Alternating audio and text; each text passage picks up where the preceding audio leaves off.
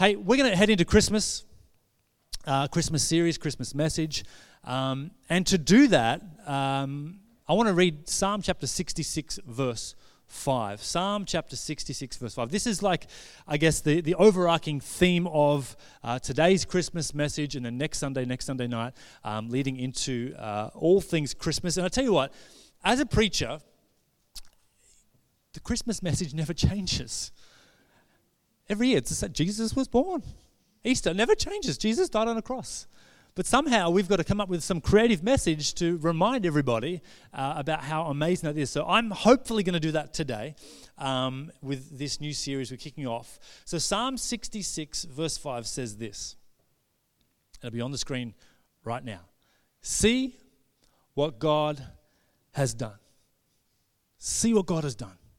Such a beautiful, concise, simple little phrase. See what God has done. So, this Christmas series, what, what I'm hoping to achieve is for all of us to take a 20,000 feet view of the gospel story, of the Christmas message.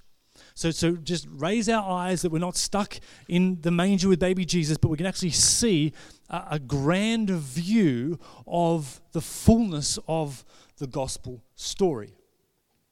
So, stories are good. Stories are great. Stories have the power to captivate the imagination of an individual. Stories also have the ability to unite a collective group of people at one particular time in, in, place. So, if you're at the movies, for example, there's 300 people sitting in a theater watching a story out play. It has completely captivated the imagination of the individual, but it has united a feeling in the room that that story is conveying to the audience. Stories have been the primary way throughout history where tradition and truth has been passed down from one generation to the next. If you look at any ancient civilization, you will see that technology did not give them the, the luxury of being able to put a tweet out there to help people learn some stuff, but they would have to sit down and pass on through verbal stories the truth and the traditions of, of their tribe, of their nationality, of their culture, so that the next generation could live it out. And so the cycle would turn. Stories have been a, a, a pivotal part of the human existence since the very dawn of time. Stories are a universal language that, that permeate literally every corner of the world, every t- tribe, every tongue, every generation, and every nation all values the art of stories. Um, there are two particular stories in, in my life um, that really made me stand up and pay attention, that just captivated my imagination captivated my heart. And it's not profound, it didn't change my life, but it just it, it left a lasting impact on me the story, the, the, the power of storytelling. I remember being in year 10 in English class, and we did a, a, a study on the movie um, The Usual Suspects. You seen that? The Usual Suspects. Um, incredible. It's like 1995 film or something like that. But I remember watching it, and I wouldn't recommend it watching with your kids, by the way. Um, just FYI, you're welcome. But I watched this movie, and the storyline with these interwoven plot lines was absolutely phenomenal. And then the final scene, without giving too much away, is like this, this the reveal of all reveals, where all the the gaps in the storyline throughout the whole movie were made apparent in the last 30 seconds. And it left me speechless. I was like, whoa, Keyser Söze. Keyser Söze. If you know, you know. The, other, the other was Inception. I remember seeing that for the first time. And I was like, it's like a brain freeze. So why, why the, the, the levels and the why? And I thought to myself, who thinks of this stuff? And then who has the ability to write it down on paper as a screenplay? And then who has the ability to interpret that reading and go, oh, we can make that into a movie? And then who has the ability to make that into a movie for then an average Joe like me to actually understand and enjoy? But I remember just thinking, my gosh, that story is incredible. How it just captivates you and makes you think and makes you and opens your mind. And there are many stories about history, modern history in particular, that I think of that, that captivate generations, captivate people. The story of Romeo and Juliet is one such story. The story of Lord of the Rings, or if you're a little bit older, Lord of the Flies, a little bit different, but um, War and Peace, Moby Dick, and my personal favorite, Sharknado. So there's so many great quality stories that are told each and every day and year in, year out. But the greatest story of all is the story of Christmas. But in fact, the story of Christmas itself isn't necessarily the story, but it's a chapter in a greater story, and that story is the gospel of Jesus Christ. The story of the gospel is a non fiction biographical masterpiece that has eternal implications for all the hearers. The gospel message of Jesus Christ is an absolute masterpiece. But unlike any other film you've watched, book you've read, story you've heard, this story actually has eternal implications for every single person who hears it. I remember talking to, my barber this week. Thank you for noticing, by the way. Um, and, and we often talk about, because he knows I'm a pastor and, and, and he has a, a history in being brought up in religion that's sort of burnt him a little bit. And, and so he loves just picking my brain about God and church and theology and things like that, which is awesome.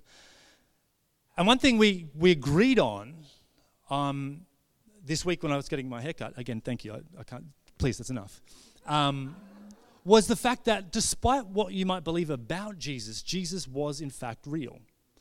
He was a, a, historical figure that walked this earth and did a bunch of stuff, and people wrote about him. Uh, he, he was a person. He wasn't, he's not a mythical thing. He's not Bugs Bunny or the Roadrunner that, that someone's just imagined in their mind. He actually was a historical figure. And, and this is a guy who was a non believer who goes, I can see that. I can agree on that.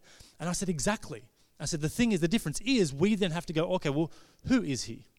Because the argument is not about was he, the, argue is, the argument, who is he? Is he who he said he was? The King of the Jews, the Lord of all, the Son of God? Or was he just some random bloke that was just dribbling stuff because he had a mental illness and thought he was self deluded into being something he's not? And so that's what it comes down to. Who is Jesus? So I just want to take away right now any of that, that mystical fairy tale stuff that we think that Jesus is somehow made up by these weird, wacky Christians. And, and we're going to work on the, on the presupposition that Jesus was a historical figure and see how the story unfolds from there. And the reason it has eternal implications for us is because Jesus said, He is the way, the truth, and the life, and no one can get to the Father, no one can get to heaven except through Him. So when we hear that story of Jesus, we're left with two options to either accept it or, or reject it. And accepting it or rejecting it both have eternal implications. Accepting it means we enter into an eternity in relationship with God, connected to Him. And rejecting it means that the, the implications are we spend eternity, eternity separated from the love of God, alone in a dark, never ending ex- existence of nothingness. So when it comes to stories, people think that there's about maybe seven or eight genres of stories that you could have out there, maybe nine types of different stories.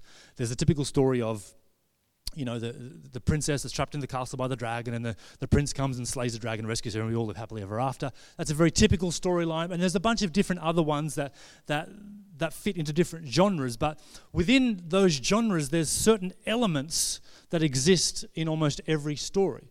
I'm going to choose three elements, that's two, three elements um, to build this series on so that we can take this 20,000 feet view of the story of the gospel.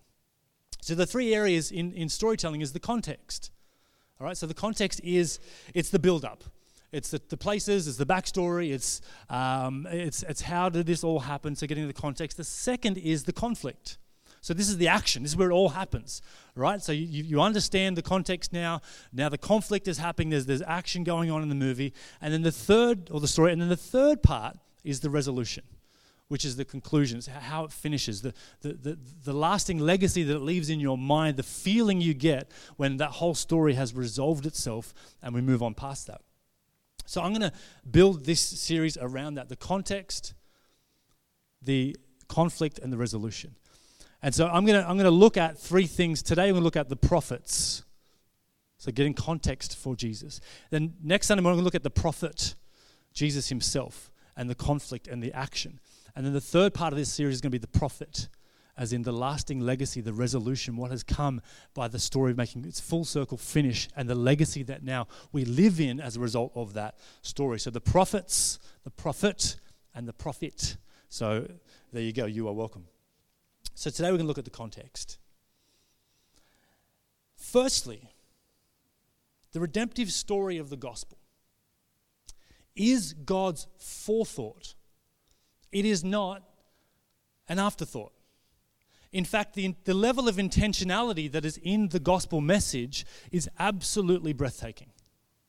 When you realize how intentional God is and has been around the redemptive story of the gospel, it is just absolutely gobsmacking. It's not like, you know, the, the, the corruption of humanity caught God off guard. He's like, oh dear, what are we going to do here? Uh, I created these guys in my image. They're now out of control. They're rebelling. They're creating false gods. Uh, they're just wacky. They're not in relationship with me. What am I going to do? And it's not like he's going to, Jesus, let's call a little conference call, or Holy Spirit, let's get into the three of us, let's, let's chat this through this thing, let's work it out. How are we going to fix this problem of humanity?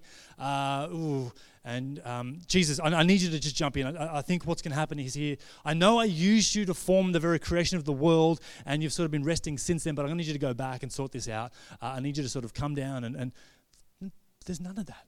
It's not, the story of Jesus is not God's afterthought or reaction. It's actually a forethought. The context surrounding the gospel message of Jesus is purely and powerfully and divinely intentional. And so we're going to look at that today. Hebrews chapter 2. Sorry, Matthew chapter 2. Um, is that okay? We're good? I hope you're good. Good. Excellent. Matthew chapter 2, verse 1 to 3. Now, after Jesus was born in Bethlehem of Judea, in the days of Herod the king, wise men from the east came to Jerusalem, saying, Where is he who's been born the king of the Jews? For we saw his star when it rose and have come to worship him. When Herod the king heard this, he was troubled. So, again, we're creating context here. Jesus is born, and we all know the Christmas story. The star in the, sh- the, the, the star was in the in the sky because that's where stars live and the wise men saw it and they were looking for Jesus. And then it says here that King Herod was troubled. Some translations say afraid. Why? Here's a king with all power, all authority, a violent, dominant, strong king who is afraid and troubled by the birth of a little baby. What, what, why? Well, the reason why is because he knew. He was aware that this was going to happen. This didn't take Herod by surprise. There was, there was prophecies, there was, there was words, there was, there was a legacy of truth coming down from generation to generation saying that the Messiah was going to come. And it was going to be, he was going to be born, he was going to be king of the Jews. And so he was aware that this was coming, and the day had arrived, so he was troubled because this, this king of the Jews that's been born potentially had the, the opportunity to dethrone him and topple his kingdom and his power and his reign. And so what did he do? He sent a decree out to kill all the, all the babies under two years of age. Massive genocide. That was the level of fear and insecurity he had, knowing that this king had come, that he knew about, that had been prophesied. He was no dummy. And so he's trying to do whatever he can to, to circumvent that so that he would continue to hold his position and power. The main point is Herod knew Jesus was coming. It was expected. So I want to look at this expectation. Remember, we're creating context for this story of the gospel of Jesus Christ. So, the prophets, I'm going to look at four prophets in particular. I'm going to look at Moses, Isaiah, uh, David, and Micah. And we're going to see how, through Scripture, the context was being made for Jesus and, and the gospel story to out, outplay. This is like the, the, start of the film where you're just getting the backstory of going, oh, who are the characters, what's going, on, how did this work? So we can see that, like I said, that 20,000 feet view of what is happening in this grand story of Jesus. So, you with me? This is where we get a little bit deep, but it's going to be okay, I promise, it'll be all right. So, in, in Isaiah 7, verse 4, Isaiah writes that this Messiah, this coming prophet, this forethought, because Jesus and his redemptive story is not an afterthought. Isaiah writes in chapter 7, verse 14, that the child will be born of a virgin. That's pretty significant. Like I look around the hundreds of people in this room today, Now, biologically, we all have a mum and a dad. Fill in the blanks, use your imagination, and now here we are. They biologically did what biologically needed to be done in order for you to be born. Mary didn't have 50% of that biological component. Sorry, Jesus didn't have. Mary was fully woman, she was fine. But Jesus didn't have a biological father to biologically consummate with Mary to create him. He was divinely and miraculously conceived. And so, so this was predicted, prophesied by Isaiah 700 years before it even happened. 700 years. That's a lot of generations. Where, where God spoke to this guy Isaiah and he wrote down, you know what, when the Messiah comes, he's going to be born of a virgin. That's pretty specific. That had never happened before. And it's never happened since because we know how babies are made. If you need to know any more about that, you can talk to Mangs after the service. He can explain it to you.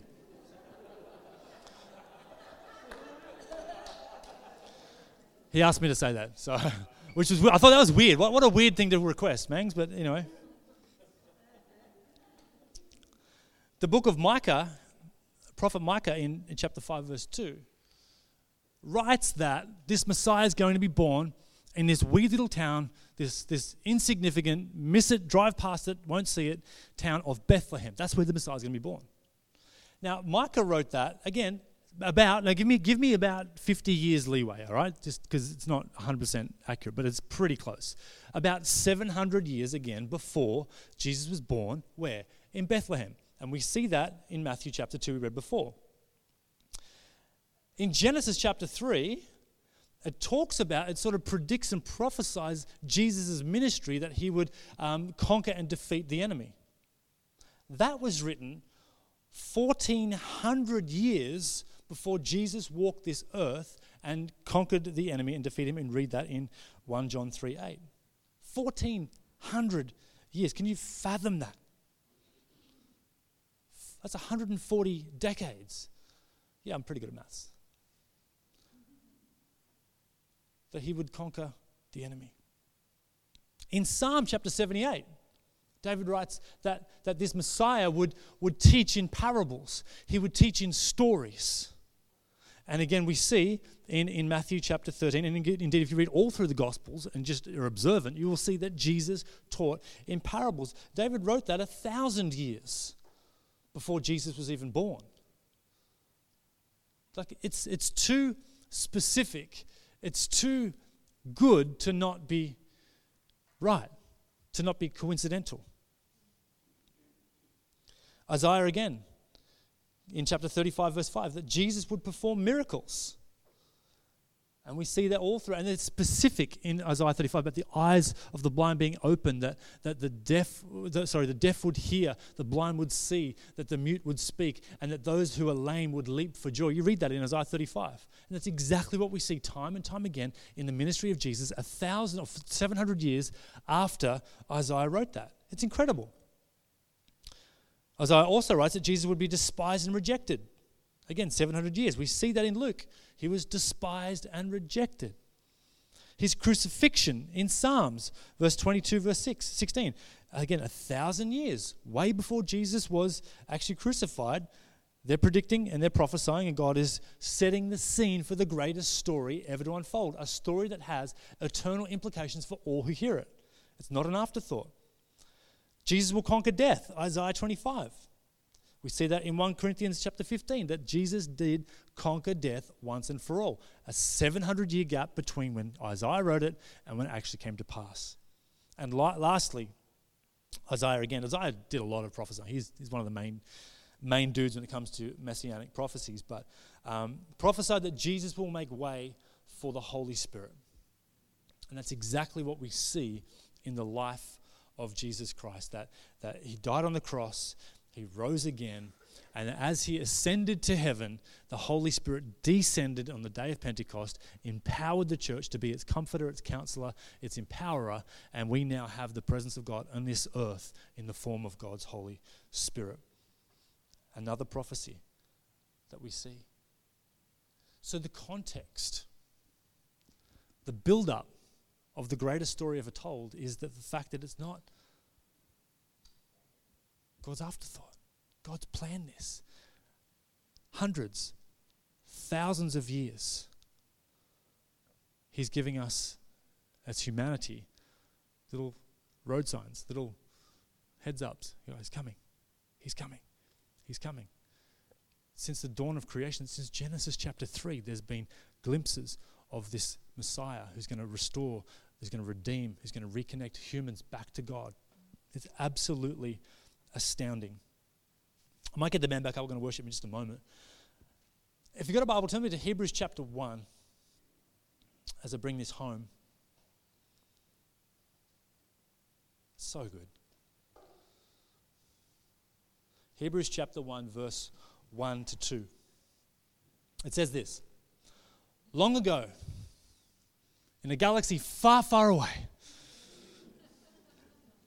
I added that bit, that's not true. Long ago, at many times and in many ways, God spoke to our fathers by the prophets. That's right. We just saw that, right? In many ways, God spoke to his people through prophets. And I've only just chosen a handful of the really obvious um, prophecies that exist in the Old Testament that point towards Jesus. So there, there are hundreds more. They're a little bit obscure, take a bit more understanding of you know original text and things like that. But but there's stacks and stacks in there. The, the whole Bible really is a signpost to Jesus. That's why when he says, I am the way, I am the truth, I am the life, no one comes to the Father except through me, it's because everything was written was written about him, for him, to him.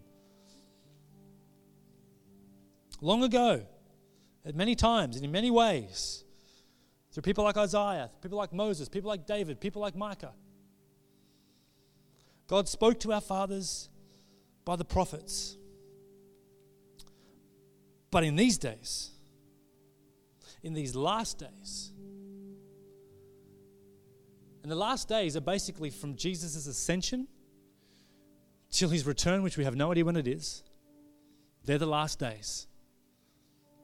But in these last days, he has spoken to us by his Son, whom he appointed the heir of all things. You want God to speak to you? Look to Jesus. You want to hear God? You want truth? You want divine wisdom? Look at the life, the nature, and the work of Christ. In him, the fullness of God dwelt. He is God put on flesh. He is the King of Kings, He is the Lord of Lords. And in every situation, like before Jesus, God spoke to people through prophets, various prophets, over various times in history, over various things.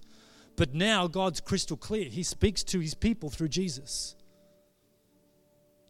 the high priest, who sits on the right hand with the Father in heaven, interceding, praying for us, leading, leading us and has left us the Holy Spirit to lead us, guide us, comfort us, and empower us. This is the gospel message. This is the masterpiece. This biographical, incredible story that has implications for us, not just on this earth, but on the, the life that is to come.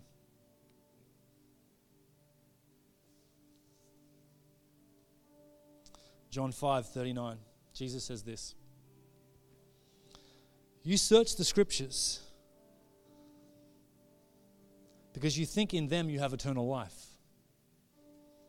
So he's sort of correcting that religious mindset, the, these Pharisees that, that knew the Bible, that knew theology, that knew godly concepts, and, and they could bamboozle people with their wit and their intellect and make themselves feel more important than everybody else who is maybe less educated than them.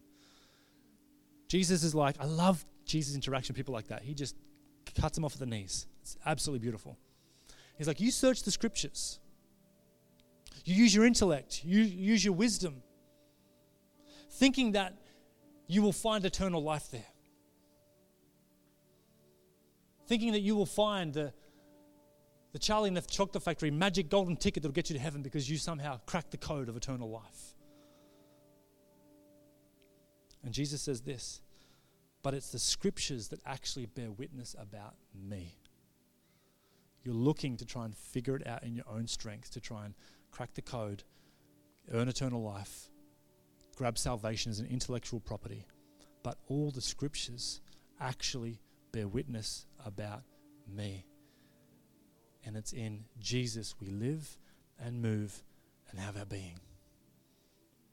It's always been about Him, it always will be about Him. That life is found in no other name except the name of Jesus. Life that is here on earth and life that is to come only comes through the author of life and the perfecter of life, who is Jesus. So as we as we stay at this level, high up, looking down over over all of history at this wonderful tapestry of a story called the gospel of Jesus Christ. Knowing that that God designed it this way all along. It was a forethought. It was not a knee jerk reaction to humanity's craziness. That all throughout history, Jesus spoke to the prophets to inform the people that redemption was coming, a Savior was near. And that's why when Jesus was born, King Herod freaked out because he knew. He knew the context of the story, he knew the setup that Jesus would be a threat to his authority.